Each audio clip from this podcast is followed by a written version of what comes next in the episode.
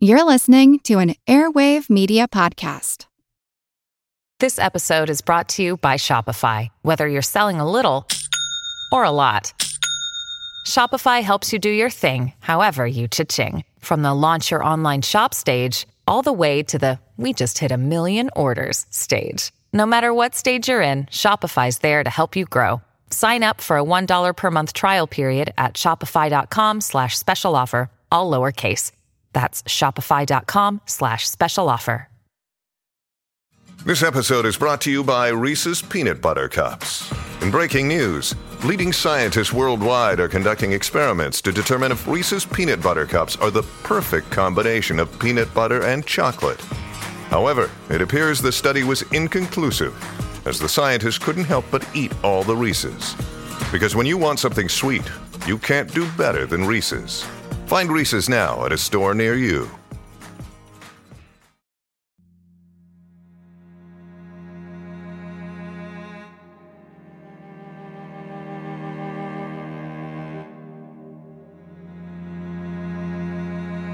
The existence of Amazon warrior women was a mainstay of Western mythology.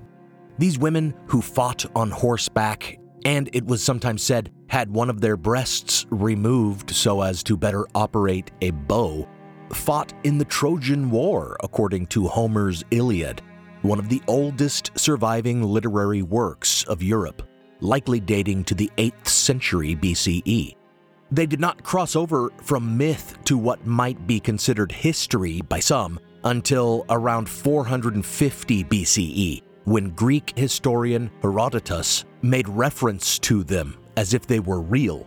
When he encountered in Lycia a society that valued maternalism and traced kinship through matrilineal descent, he thought, without evidence, that they must be descended from the famous Amazons. And in describing the forerunners of the Sarmatian people, a matriarchal and equestrian culture, Herodotus writes, quote, The story is as follows, end quote, and seemingly repeats an unsupported claim that their people were produced by some shipwrecked Amazons who procreated with Scythian men.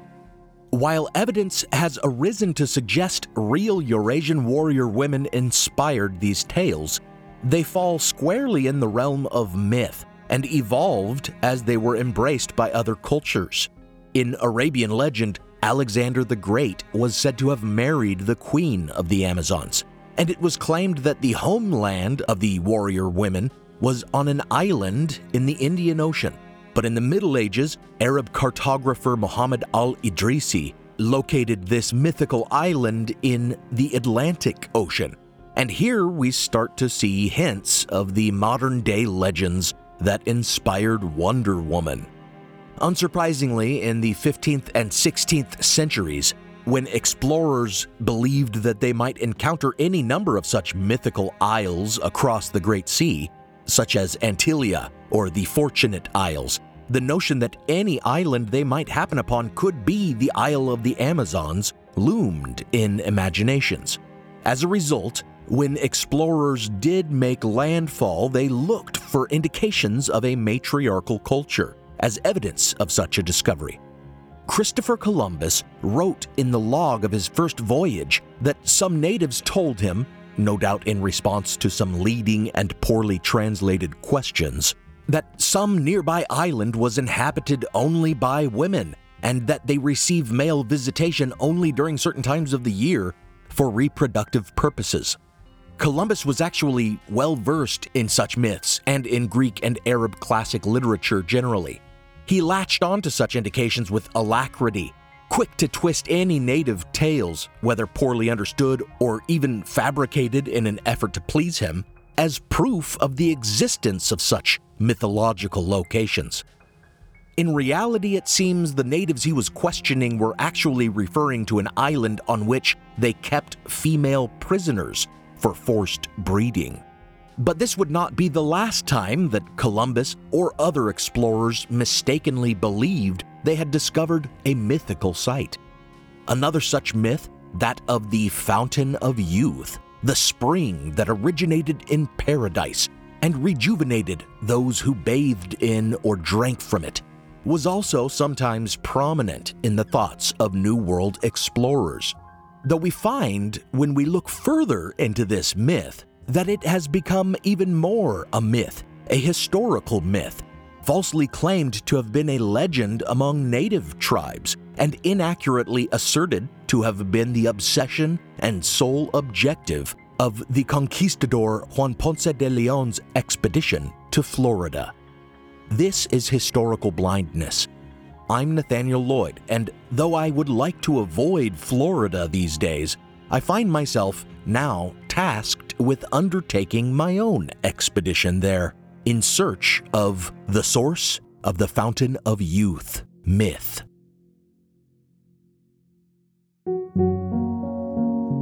Before we start, I want to thank my new patrons Jan Kyle, or is that Jan Kyle, and Brian Perlmutter. Thanks so much to all my patrons. If you pledge on Patreon, you can get ad free and exclusive episodes. I promise at least one minisode a month, but for a long time now, I think like a couple years, I've been on a streak of always releasing something exclusive between each episode. So for patrons of the show, it's really a weekly podcast. For example, after my episode on the Holy Lance, I released a minisode about another fabled crucifixion relic, the True Cross. And after my episode on Lost Cities of Gold, I told the wild true story of the fake story that inspired the sunken city of Akator in Indiana Jones and the Kingdom of the Crystal Skull. Patron feeds also get episodes early, and as I mentioned, their episodes are not interrupted by advertisements or Patreon pitches like this one. So visit patreon.com slash historicalblindness and support the show. Or you can support the show by making a one-time donation at historicalblindness.com slash donate or at the PayPal link in the show notes or on Venmo at Historical Blindness. Now, on with the episode.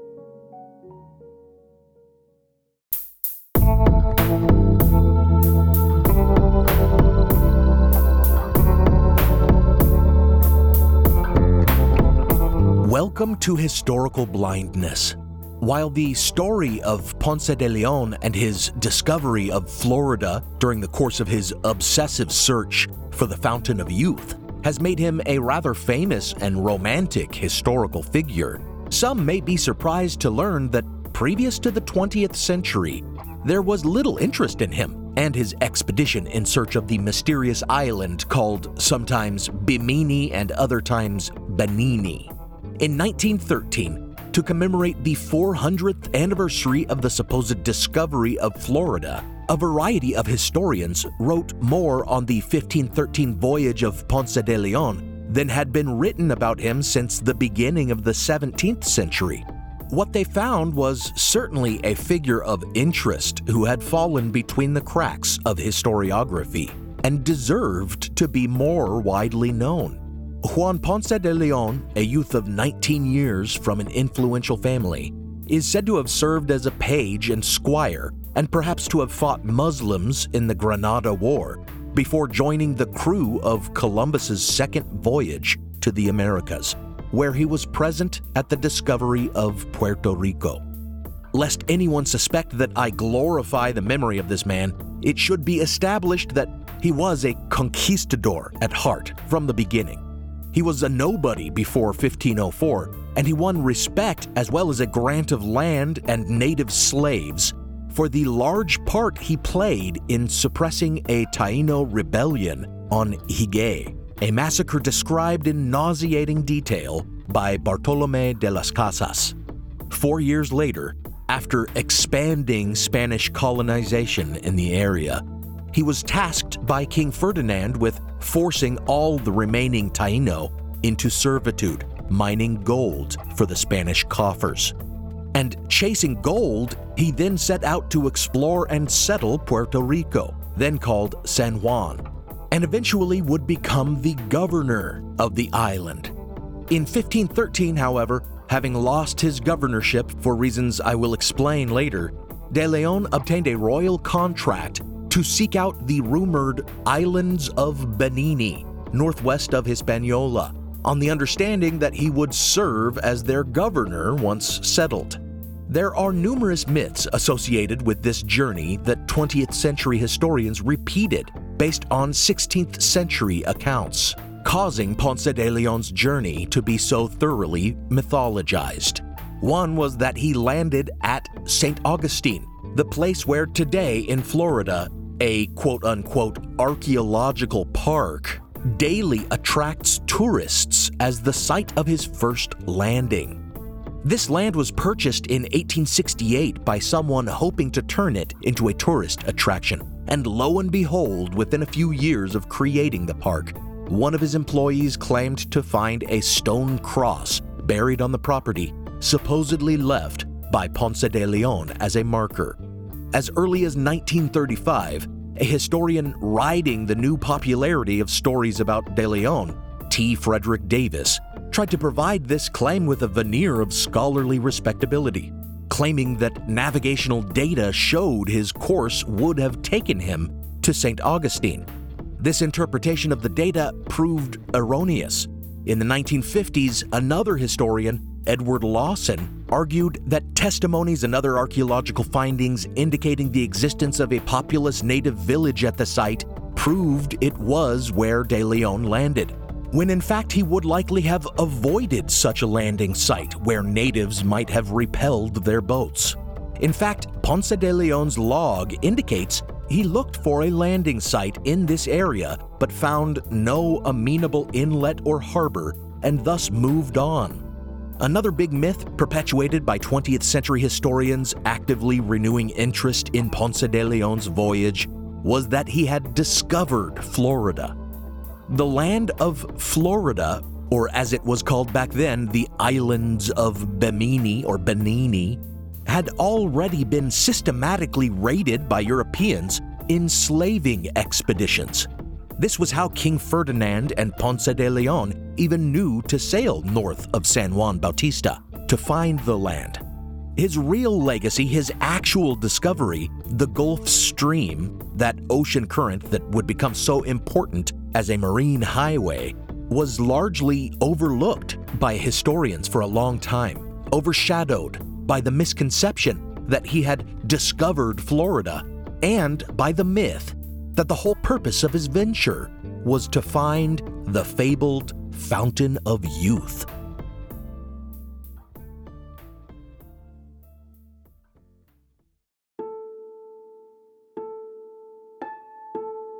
To give a sense of how widespread and accepted the idea was, in 1985, the historian Robert Weddle wrote, quote, that the Fountain of Youth legend influenced Ponce de Leon's discovery of Florida has long been accepted as fact, end quote. And though it did not prove the truth of it, the statement that it was accepted was surely accurate. The aforementioned work of T. Frederick Davis in 1935 explicitly claimed the search for a quote unquote spring that was capable of quote restoring youth to the aged end quote as the quote purpose of the voyage end quote. And he claimed that Ponce de Leon was drawn on this quest because there existed a quote unquote Indian legend that this spring could be found on quote an island called Bimini supposed by the Spaniards to be one of the Lucayos, or as we call them now, the Bahamas. End quote. To give a sense of the inaccuracies in this 20th century historiography, the island of Benini or Bimini, for which De Leon searched, was not in the Bahamas, though this confusion may have eventually led to those islands being called the Bahamas.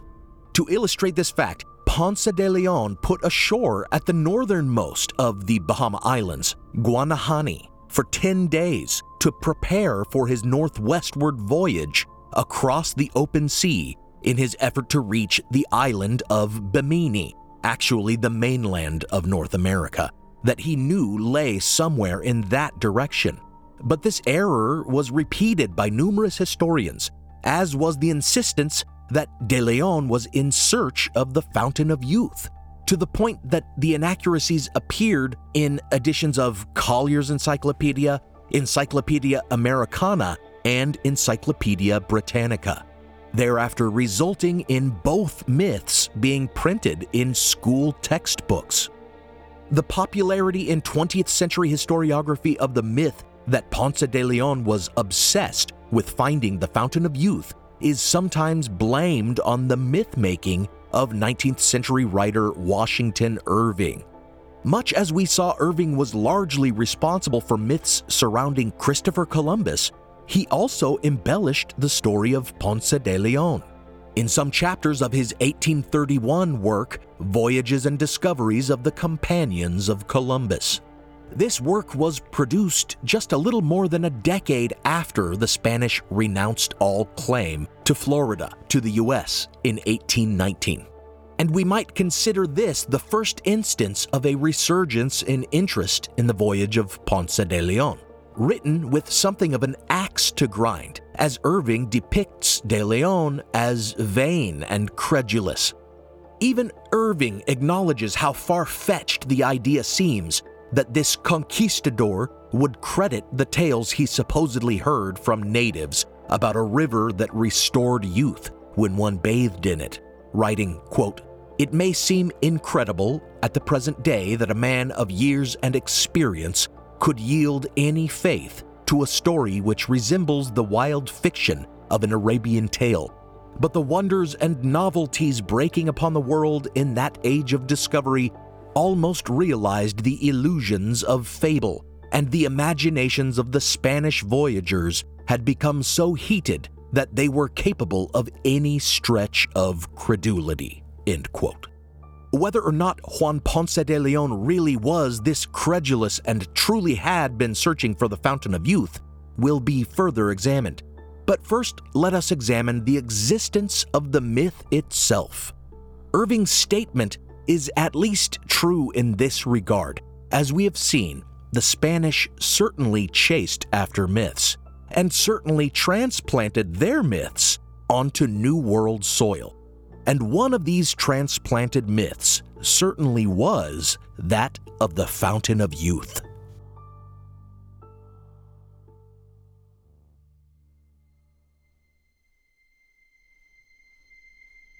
In my episode on Christopher Columbus, I explained how the idea of Earth's roundness was not a novel idea Columbus had, as Washington Irving had suggested. But in truth, Columbus didn't even believe the world was round. He had a notion that it was more pear shaped, with a kind of nipple atop it. And atop this nipple, he believed, was the Garden of Eden at the point closest to heaven. While I call it a myth that Ponce de Leon was searching for the Fountain of Youth, it does seem clear that Columbus was searching for this terrestrial paradise. Columbus carried a book by Cardinal Pierre d'Ailly, which claimed that the earthly paradise must exist on some phantom island in the Atlantic, such as the Fortunate Isles. And Columbus treated the text like the authoritative source on global geography. He believed that in the Garden of Eden, from the tree of life sprang a great fountain that served as the source of all the great rivers of the world. Indeed, when he reached the mouth of the Orinoco near Trinidad on his third journey, he wrote back to his royal patrons that he must have found that font of life springing from paradise, for he had never dreamed of such a massive freshwater river. Columbus's ideas about a fountain of life springing from the terrestrial paradise did not come from actual scriptures, but rather from medieval legend, which had been grafted onto scriptural accounts of the Garden of Eden. Some claim that the origin of the Fountain of Youth myth, like the Amazonian myth, can be traced back to Herodotus, who once wrote of a long lived people he called the Ichthyophagi or fish eaters, whose longevity owed to the particular quality of a fountain in whose oily waters they bathed. The myth of the Fountain of Youth as we know it today, though, and as the Spanish knew it in the 16th century, first seems to have arisen in the Alexander Romance, which was first composed in the 4th century CE in Greek and was through the centuries translated into numerous languages in the Middle East before being printed in European vernacular languages in the 13th century.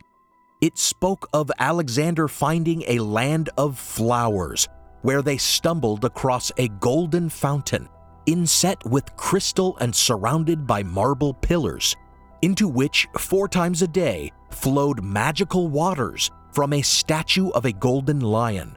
And when men bathed in it, their health and vigor were renewed, such that they were younger and could hardly be recognized. The 12th century letter of Prester John, that anonymous hoax that I devoted a whole episode to discussing a few years ago, also brought this legend to European imaginations. The writer of that fictional account of a Christian king in a magical land far to the east indicates that there is a spring flowing out of paradise into a grove at the foot of Mount Olympus, and if one drank from it, they would, quote, suffer no infirmity from that day on, end quote, and would forever be exactly 32 years old. Then the fountain appeared again in another dubious and anonymous work I've mentioned before, The Travels of Sir John Mandeville, written in the 14th century and attributed to an English knight who seems to have not existed. In this work, it is called The Well of Youth, is said to flow out of paradise, prevent illness, and keep people young, and is placed in an imaginary eastern city called Palombe. Given Columbus's mistaken belief that he was sailing westward to reach the east, it was reasonable for him to think he might find such places as were described in these classical and medieval fantasies. But even other explorers and Spanish historians, after finally coming to the understanding that this was not the East they had set out to reach, but rather a new world, a new continent to them, the rumors persisted, encouraged, it seems, by the myths of natives that seemed to indicate the fountain's existence. Now for a brief intermission.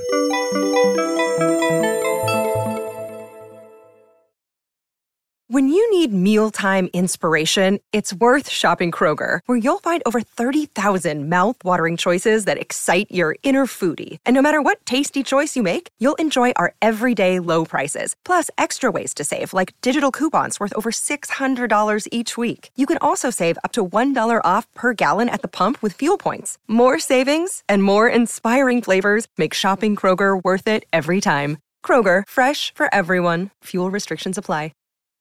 Another day is here, and you're ready for it. What to wear? Check. Breakfast, lunch, and dinner? Check. Planning for what's next and how to save for it? That's where Bank of America can help. For your financial to-dos, Bank of America has experts ready to help get you closer to your goals. Get started at one of our local financial centers or 24-7 in our mobile banking app. Find a location near you at bankofamerica.com slash talk to us. What would you like the power to do?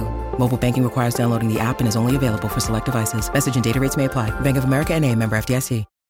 Hey, it's Ryan Reynolds, and I'm here with Keith, co-star of my upcoming film, If, only in theaters May 17th. Do you want to tell people the big news?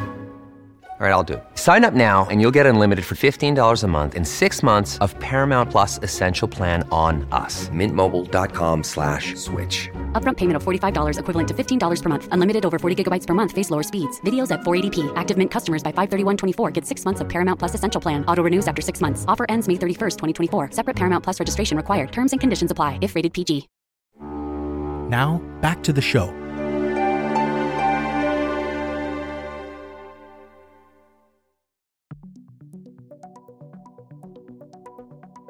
In 1516, in a letter to Pope Leo X, the Italian historian chronicling New World discoveries for Spain, Peter Martyr de Anghiera, mentioned a quote unquote notable fountain on an island he called Boyuca, whose waters rejuvenated the old who drank them. In one of his later histories, he also shared the story of a native who had been made a slave and baptized a Christian, that his father had bathed in a magical fountain in Florida and been made young again.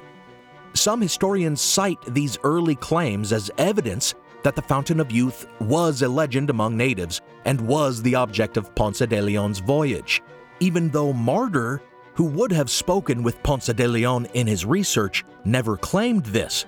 In fact, the story told to him by the captive native can easily be dismissed as unreliable and also of a later origin. As for the original claim in the 1516 letter, some historians have, without evidence, suggested that Boyuca was actually Bimini. But in fact, this rumor Martyr was sharing was one heard on the expedition of Juan Diaz de Solis, and the description of where this isle Boyuca supposedly resided seems to place it closer to the Bay of Honduras. Moreover, any and all claims made by the Spanish that the natives they encountered had their own myths of a fountain of youth are hard to credit. Bartolome de las Casas, as well as Spanish friar Ramon Pané and others, after living with Caribbean natives and learning their languages, wrote numerous works detailing the nature of the customs and religion of the indigenous peoples of the West Indies, including accounts of their folk tales and myths, and none mention anything resembling a fountain of youth. Each supposed rumor of a fountain of youth in the Caribbean, coaxed out of natives through poorly translated interrogation, rather tellingly placed the mythical spring in a different place Thus, we might presume that all such quote unquote rumors were actually just natives failing to entirely understand the meaning of the question, pointing the Spanish toward various ordinary sources of water.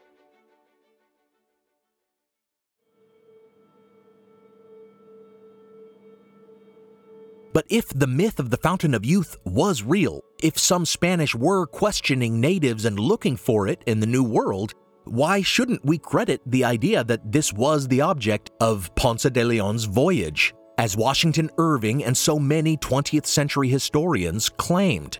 This is a valid question, and it can be answered by looking at the sources relied on by those historians. The most cited of all sources that claim Juan Ponce de Leon was searching for the Fountain of Youth is the work of Antonio de Herrera, whose history of Ponce de Leon's voyage, published in 1601, relied on the conquistador's own log as primary source material. This very fact that it relied on Ponce de Leon's log, as well as the fact that de Herrera was the official historiographer of Spain at the time, seems to lend his work credence, even though it was written some 80 years after the voyage. The problem is that nothing in Ponce de Leon's log refers to the Fountain of Youth legend at all, and the only mentions of the myth appear in statements that de Herrera inserted, not based on the log at all. He never claims that the log reflects de Leon's search for the fountain, or that any native guides were leading him to any rejuvenating spring. Once, he mentioned the work of another author, Don d'Escalante Fontaneda, whose late 16th century memoir claimed Ponce de Leon had been searching for the Fountain of Youth at a river in Florida called Jordan. And then at the end of his work, de Herrera simply says that Ponce de Leon never found that fountain. This memoir by Fontaneda that de Herrera seems to have relied on for evidence of de Leon's motivation is manifestly unreliable. Fontaneda was a colorful figure. He came from a notable family and, like Ponce de Leon, went into service at a young age, at just 13 years old. In 1549, he was shipwrecked in the Florida Keys, and while the natives there killed his shipmates, perhaps because of his youth, they spared him and he lived among these indigenous islanders for 17 years. Ten years after his rescue, he wrote his memoirs, and there's no reason to consider him an authority on the voyage of Ponce de Leon, or much of anything beyond the culture of the particular natives he lived among on the Keys.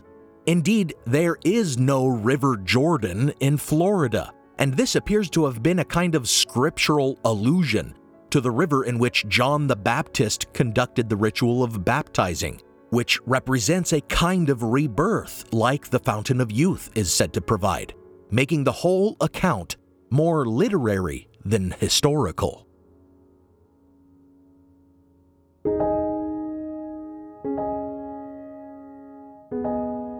There was, however, one principal original source from which Fontaneda likely derived his account of Ponce de Leon's search for the Fountain of Youth, written in 1535 by Gonzalo Fernandez de Oviedo. Indeed, the fact that de Oviedo was his predecessor as Spain's official historiographer likely compelled de Herrera to make sure his later account of Ponce de Leon's voyage fell in line with the earlier one. De Oviedo speaks explicitly and derisively of De Leon as a vain and avaricious egotist and claims that searching for the Fountain of Youth was the sole purpose of his voyage specifically because Ponce de Leon hoped that the fabled spring might cure his enflaquecimiento del sexo, literally his emaciation of sex, meaning his impotence. The fact that the myth of Ponce de Leon's search for the Fountain of Youth originated with this claim, made 14 years after the conquistador had died, and thus after he could protest, is ridiculous.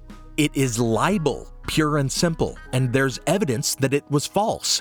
Ponce de Leon was a portrait of machismo, just like his father, who sired dozens of illegitimate offspring. Having a philandering father and acting macho is surely no certain sign of virility, but Ponce de Leon fathered four children of his own with his wife, and it is known that he insisted on taking his mistress with him on his voyage. Some historians, seeking to bolster De Oviedo's credibility, claimed that De Leon must have been older by the time of his voyage, thus suggesting his obvious virility must have been waning. But other historians have proven he was only 39 at the time. Then again, historians partial to De Oviedo's myth about his search for the fountain have suggested that it was not his own impotence he sought to cure with the waters of the fountain, but that of King Ferdinand, who was older and had married a younger woman. But this is pure speculation, and there is no evidence of it.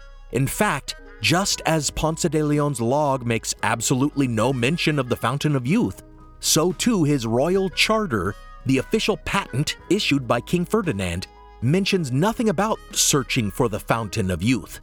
Rather, it indicates in precise details that the purpose and goal of his expedition was to explore and settle the large island of Bimini, which was actually not an island but the continental mainland, and which Ponce de Leon named Florida after his landing because of the flowers he admired there.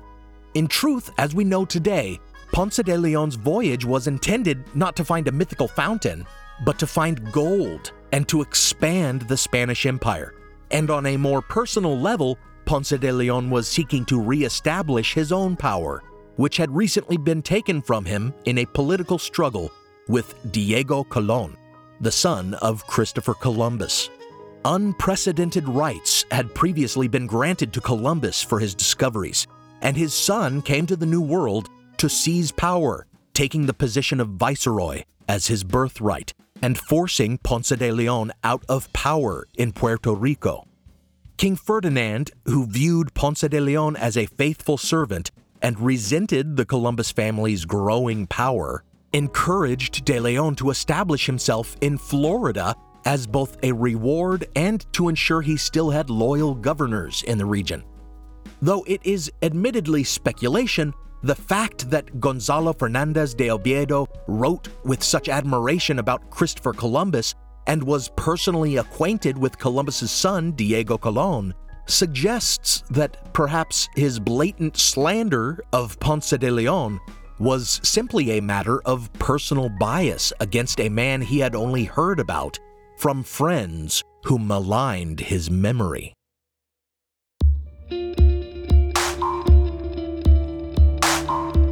It is astonishing and disconcerting that one nasty statement by a biased historian almost 500 years ago could result in a falsehood being perpetuated even today. We see in this story how one unsupported statement is repeated by other historians through the ages, relying only on the views of historians who came before them rather than on primary source materials. None of which actually supports the claim that Florida was discovered in an effort to find a magical spring that grants eternal youth. In my principal source, Anatomy of an Historical Fantasy, the Ponce de Leon Fountain of Youth legend, published in Revista de Historia de America in 1998, Douglas Peck details each step of the way how this myth migrated from its Eurasian roots to the New World. How Oviedo maliciously made an unfounded claim about Ponce de Leon's vain preoccupation with it and how this lie was carried through the centuries and embellished even by otherwise conscientious historians until it entered encyclopedias and textbooks. It took more than 450 years to set the record straight. And with the myth now firmly rooted as common knowledge in the minds of most Americans, who knows how long it will take to replace the myth in the public imagination? After all, the false version has become a foundational story in Florida. Starting in 1900 with a new owner, the St. Augustine Archaeological Park was aggressively marketed as the actual Fountain of Youth, where tourists can pay the price of admission and drink some sulfury smelling spring water that they're told was the object of Juan Ponce de Leon's 16th century expedition. Indeed, this has become something of a tourist industry, with numerous mineral springs laying claim to the title of the real Fountain of Youth. We might even see this as a theme in Florida's culture generally, with elderly retirees from all over the country moving there to find a new lease on life, and adults all over the world flying there to visit Disney World and feel young again. We could even see a parallel in the current political culture of Florida under their governor, who is determined to take his state and the country, if he ever manages to win higher office, backward rather than forward. And the idea of our national political culture reverting to a juvenile or infantile state should really scare all of us. Today, the concept of the fountain of youth survives mostly as a metaphor just as the Holy Grail and El Dorado have become metaphors for an ideal or perfect thing that we may pursue, so too the Fountain of Youth has come to represent anything that we may use or do or seek out that makes us healthy or young at heart. The term is used heavily in marketing health and wellness products, as well as aphrodisiacs. Though the products have changed, we find that the myth has long been used by snake oil salesmen to hawk whatever frauds they have on hand. And looking at the history of this myth, we find that maybe it was always used as a kind of deceptive marketing scam to sell tickets to theme parks, to sell the idea of Florida, to sell a romantic version of European colonialism, and to sell a version of history tainted by myth.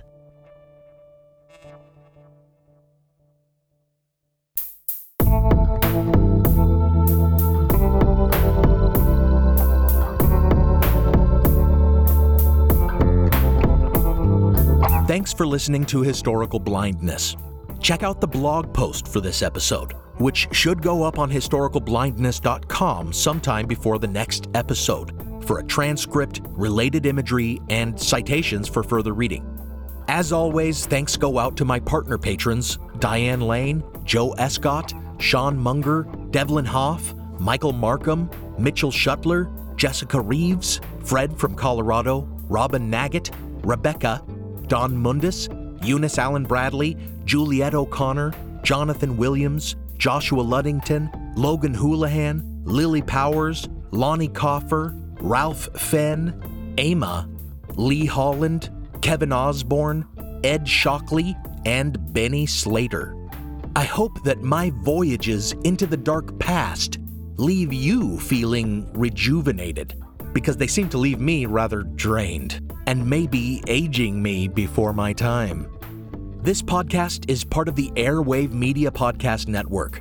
Visit airwavemedia.com to listen and subscribe to their other fine shows, like The Constant and The Conspirators. Some music on this episode is copyright Alex Kish. Visit alexkishmusic.com and contact him to get compositions for your own projects. Additional music is by Kai Engel, licensed under a Creative Commons Attribution license. Check out the show notes for a list of the tracks used. You can support the show by pledging on Patreon, or you can make one time donations at PayPal. Find those links in the show notes, or you can find me on Venmo at Historical Blindness. All support helps me turn this podcast into more of a vocation than an avocation. Until next time, remember, even otherwise trustworthy and scrupulous historians are not immune to the spread of historical myths. But in due course, it seems, eventually, they do get revealed by other historians revising our understanding of the past.